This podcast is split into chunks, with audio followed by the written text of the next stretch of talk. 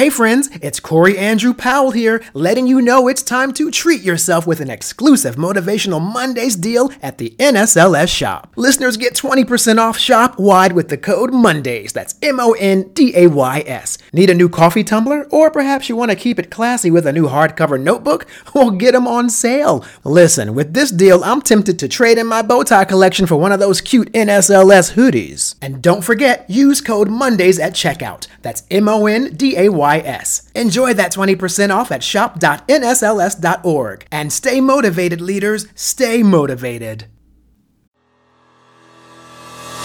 I am so excited to be joined today by Neil Khaund. He is the CEO and president of the National Society of Leadership and Success, that we also affectionately call the NSLS.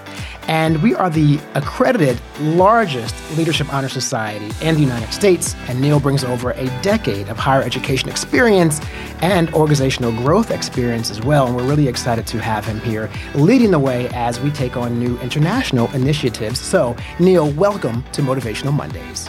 Thank you so much, Corey. It's uh, it's honestly a thrill to be here. I've heard uh, a few of the podcasts on Motivational Mondays, so I'm, I'm honestly I'm honored to be here. Oh, wow. Well, we are honored to have you here as well. So it's really, really evident to people who've worked with you that academia is not just a job for you, it is a passion. Considering the work you've done with Kaplan Online and Livius Prep, which is a, a college preparatory franchise, you definitely have a passion for this. So I would love to know what is it that drives your passion for working in the educational field? Yeah, no, it's a good question. So I would say there's there's two reasons that I would say kind of education has just become my focus. So the first was one I was not expecting. So the first is that, you know, my family actually really comes from the education background. And so what I mean is my extended family in India, right? So I'm, I'm actually of Indian descent. I grew up in North America, but all of my extended family is in India, right? So my grandfather actually is a noted historian in our part of India. And so, and actually, you can find his books in the Library of Congress. And then all of my aunts and uncles, they're professors, they're teachers. And it's interesting because when I graduated college, I, I, I didn't really have an interest in education, right? I mean, I went into investment banking like everybody else, right? And so it's funny how, like, within just a couple of years, I ended up in education. And that's really where I've spent, you know, the, the better part of two decades now focused on this industry. So I would say one is I just kind of I think I have a natural desire to be a part of it, maybe part of my DNA. But and then secondly, um, the other aspect of it I think is is also more important, I guess, is in terms of just a passion I have for coaching and mentoring others. And the role here at the NSLS allows me to do that at scale, right? Not only with our team, but are we also able to kind of build tools and solutions and programs that that really can help students strive to find that best version of themselves, right? And and I think education it really is that effective way to do it. So I would say it's kind of the, the combination of those two. But I do want to ask you though, working in the educational field, it's an ever-changing landscape, Neil. So how do you stay abreast of all the current changes, right? Constantly moving this this whole academic world, especially when you include technology. So for you, although you are the president of an educational institution now, how do mm-hmm. you still stay abreast of learning new things within your role? Yeah, so I, you know, within my role, I would say um, the good part is that there's no shortage of information today, right? Whether it's you know through LinkedIn or other places. I mean, um, there's there's plenty of opportunities. I would say to learn. It's a question of how do you filter it to find something that's useful and you can distill to your everyday. And I would say that there's kind of two specific ways that have really helped me just kind of continue to evolve myself. So one is certainly, you know, I'm, I am a big reader, so um, I definitely enjoy as much as I can getting different perspectives from uh, from books, right? And so, but I like to do it in, in a more, I guess maybe it's a little different ways. I try to look at different times in history and i try to like get a sense of two perspectives right so more recently i had just completed uh, i just read napoleon hill's think and grow rich right which is i know is a big big book for the nsls and so it's really helpful to get that perspective uh, in terms of kind of you know what that book is talking about and at the same time i've been reading satya nadella's ready refresh right so it's a book more recently or well he published it i think just a few years ago um, really talking about kind of his time at Microsoft in terms of kind of his approach. So I find that helpful to kind of get two perspectives from two different time periods and try to kind of put it all together. Yeah. So I would say that's more on kind of the rote academic side. Mm-hmm. Um, but in terms of kind of on the day to day side, I think one thing that's really been helpful for me is kind of building my own mastermind group with other CEOs and executives who I've become close with over time to really just kind of have somebody to bounce ideas off with that isn't working with you on a daily basis, right? And I and I would say that for everybody, it's crucial. Try to find that mastermind group for yourself. It, it shouldn't be a transactional relationship, right? It should be something where you're just as willing to give as much as you take, right? And so it's something that I would highly suggest for everybody. So I think those two approaches have really served me well. That's really important to mention because we are obviously a leadership podcast. And when it comes to some commonalities that I found between CEOs, successful people, I have found that there is this understanding that you have to nurture the support group around you. You have to make sure that they are well taken care of and they are given the opportunities also to succeed. So, share with me how you feel about that as far as the importance of you are only as good as the team that you are nurturing. Yeah, I mean, I, I can't say enough about this, right? In terms of, uh, and, and I, th- I would say that this is something I found to be consistent among folks that tend to be really successful is just continuing to focus in on bringing the best talent into your organization. Your job as a CEO, as a leader, and as a leader is to really acquire that talent for the areas that you want to focus in on. And how do you make them work well together? Really, as a CEO, as a leader, your job is to bring these people together towards the achievement of a goal, right? And so the good part is that you don't have to be the smartest person in the room. And i think that's the mistake many leaders make is that they try to be that smartest person in the room. And really what talent is looking for is to be inspired is to be motivated towards a goal and be organized towards that goal. So i think that that's something i really do try to focus in on is let's bring the best talent in that we can. Let's really make sure they're supported in a way towards a goal that we've all kind of identified and how do we continue to develop them right? Like what are those areas or gaps that they consider that we look at? And how do we work together to continue to improve those gaps? I think if you can kind of focus on those three elements that's really how you can build that kind of that team that is not can not only be successful during the good times but can be adaptable when things aren't going that well. And you know we saw more recently with covid how important that is. So that team dynamic is crucial. Yeah, and it's interesting for what I learned uh, as a manager for, for, for the first time years ago when I got my first role as a manager, as a copywriting manager, and I had my first team. And within like the first week, I realized maybe 80%, I don't know exactly, but maybe 80% of that job was managing people. It wasn't the job. Like we knew the job, right? I was a writer. They were writers. That's how. I, that's why we hired them. They were talented, but it was the person who came in and they weren't doing well that day because maybe something was going on at home or they were having some difficulties, you know, personally. And I realized that so much of that is kind of also being compassionate with your team and not, and not making it all about work sometimes. So I found that to be one of the things that helped me out. Now, I know you were also a big proponent of the Gen Z generation. Not to say that every generation is not great. Yes. But we do have some very specific really interesting talking points when it comes to Generation Z. And now I know that in many ways, I think they're misunderstood. I think sometimes corporations misunderstand them, think that they perhaps are a bit self-centered, but mm-hmm. actually you have a very different approach to that. So speak to me about your thoughts about Gen Z and why they are actually one of the potentially most influential generations to be in the workforce. Yeah, so I, I can't speak enough about this just because you know I think uh, in our work with the NSLS, but even my own uh, more more recent work in kind of the college prep world, I've, I've really had the opportunity to see Gen Z kind of grow up into this what I would consider extremely dynamic and talented aspect of our workforce, and and they're going to be the dominant part of our workforce soon enough.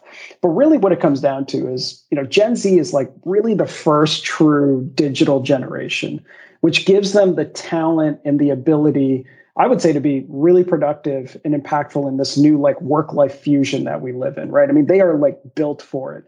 The other aspect that I would say that defines them compared to other generations is that because of that digital capability, they've had access to information so much faster than, you know, millennials or Gen Xers have had. And so as a result, they have developed their own opinions on issues that matter to them at a much earlier age, mm-hmm. right? And so because of you know you combine that plus their capability in the digital world they've also been able, able to find a way to communicate through social platforms again on the opinions that they care about so not only are they able to kind of understand issues a little bit quicker and communicate them they're able to take action and so I, I find that to be really exciting and impactful. And on top of that, though, I think companies need to be aware of that. And instead of being scared, look at it as an opportunity to bring a new and dynamic element to your company. And, and I think if if you approach it that way, you'd be you're going to be blown away at the talent that you can bring in and kind of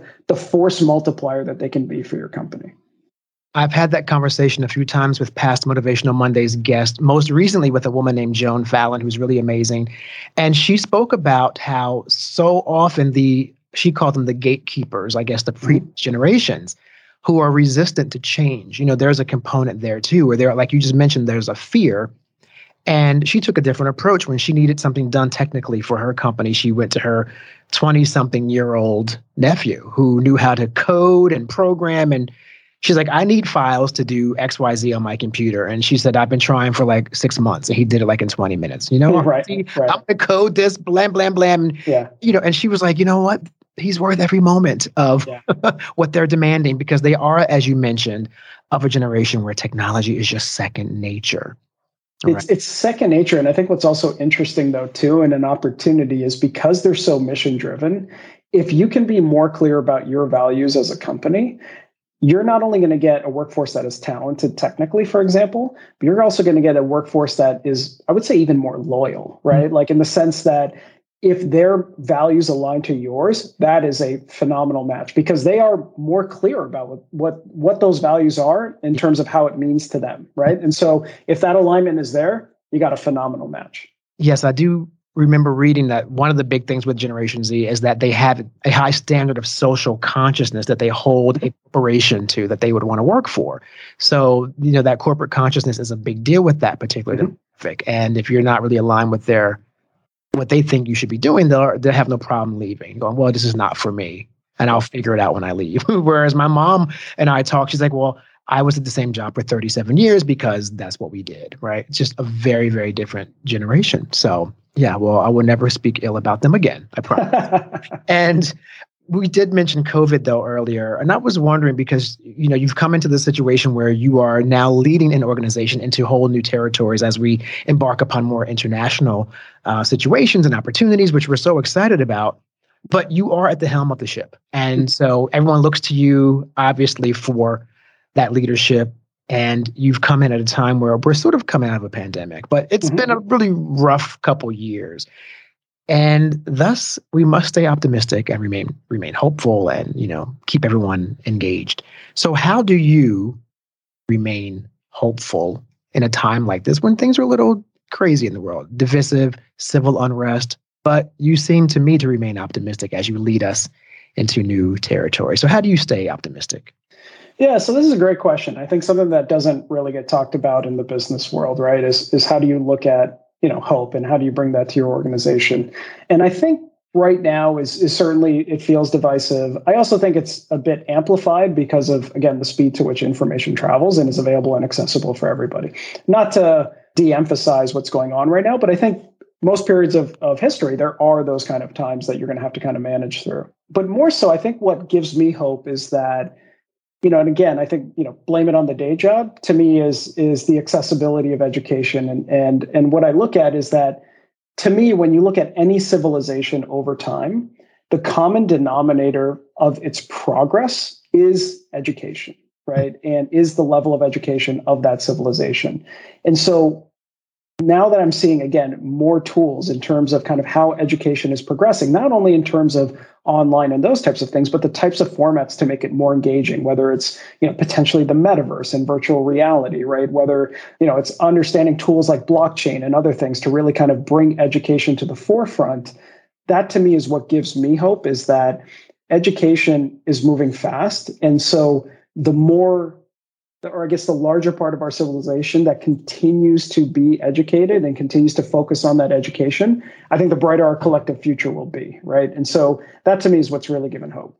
Yeah, I think also on that same note, yeah, I think as we get closer to each other, all of us together, hopefully removing barriers, I think that even makes a more harmonious world as well. I think we're seeing like this sort of a strange place where on one hand the world is more divisive, but at the mm-hmm. same time I do see a lot more people fighting against that. Like I know if we look at for example the George Floyd situation where the world rallied and there were points where I looked at the television and I thought that crowd of like 100,000 people protesting they're not even I don't even see a person of color in that crowd. That was actually right.